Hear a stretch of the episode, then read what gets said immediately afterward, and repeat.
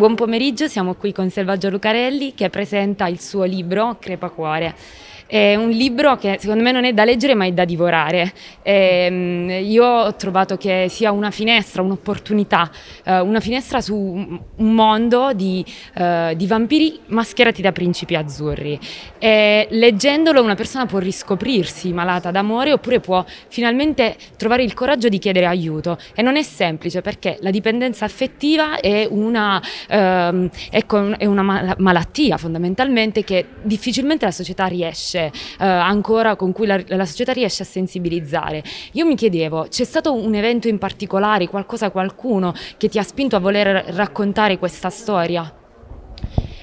Allora, volerla raccontare direi che non c'è stata una scintilla particolare, è qualcosa che io ho sempre pensato che un giorno avrei raccontato. E, sai, tutti noi abbiamo nelle, de, delle storie nelle tasche che, che, pensiamo prima o poi tireremo fuori, no? parlo di persone che scrivono nella vita, che fanno gli scrittori, che fanno i giornalisti, e perché sentivo che era nell'aria eh, qualcosa di molto condiviso ehm, di molto, mm, come dire, galleggiante in qualche modo, era qualcosa che sentivo sospesa, ma che, a cui ancora non era stato dato un nome eh, definitivo, se non da parte di professionisti che si occupano di questo e che quindi naturalmente nel mondo della psicologia, della psicoterapia si occupano di dipendenze affettive, però sentivo che mancava una testimonianza diretta, cioè di chi aveva attraversato una dipendenza affettiva con, tutti, eh, con tutte le conseguenze del caso. Pensi ehm, quando tu parli appunto del distogliere lo sguardo, sì.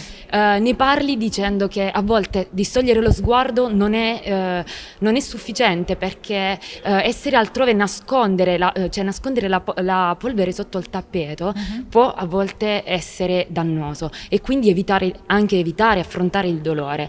E, però per ricostruire, distogliendo lo sguardo, bisogna essere altrove.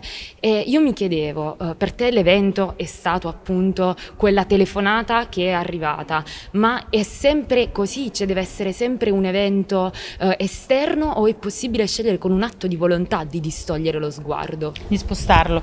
Allora, eh, guarda, Vedi, quando, quando, è arrivata la telefonata, tu ti riferisci alla telefonata del direttore di banca, no? che mi dice a un certo punto, guarda che la tua vita è talmente sostanzialmente a pezzi che non hai neppure più un conto corrente. Ecco, io mh, dico che questa telefonata si colloca però in un momento davvero di esaurimento della relazione, della dipendenza, ma soprattutto for- della forza.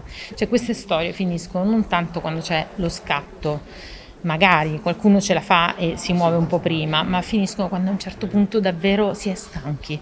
Cioè sembra una banalità, ma a un certo punto non si hanno più le energie perché comunque questo genere di storie ti tengono continuamente con un'adrenalina accelerata, e, cioè come se fosse un telefono che non è mai stand by, cioè tu vivi sostanzialmente sempre in questo stato confusionale, con questa grande ansia no? di perderlo, di perdere la relazione, eccetera. Quindi a un certo punto il corpo e la psiche non reggono più.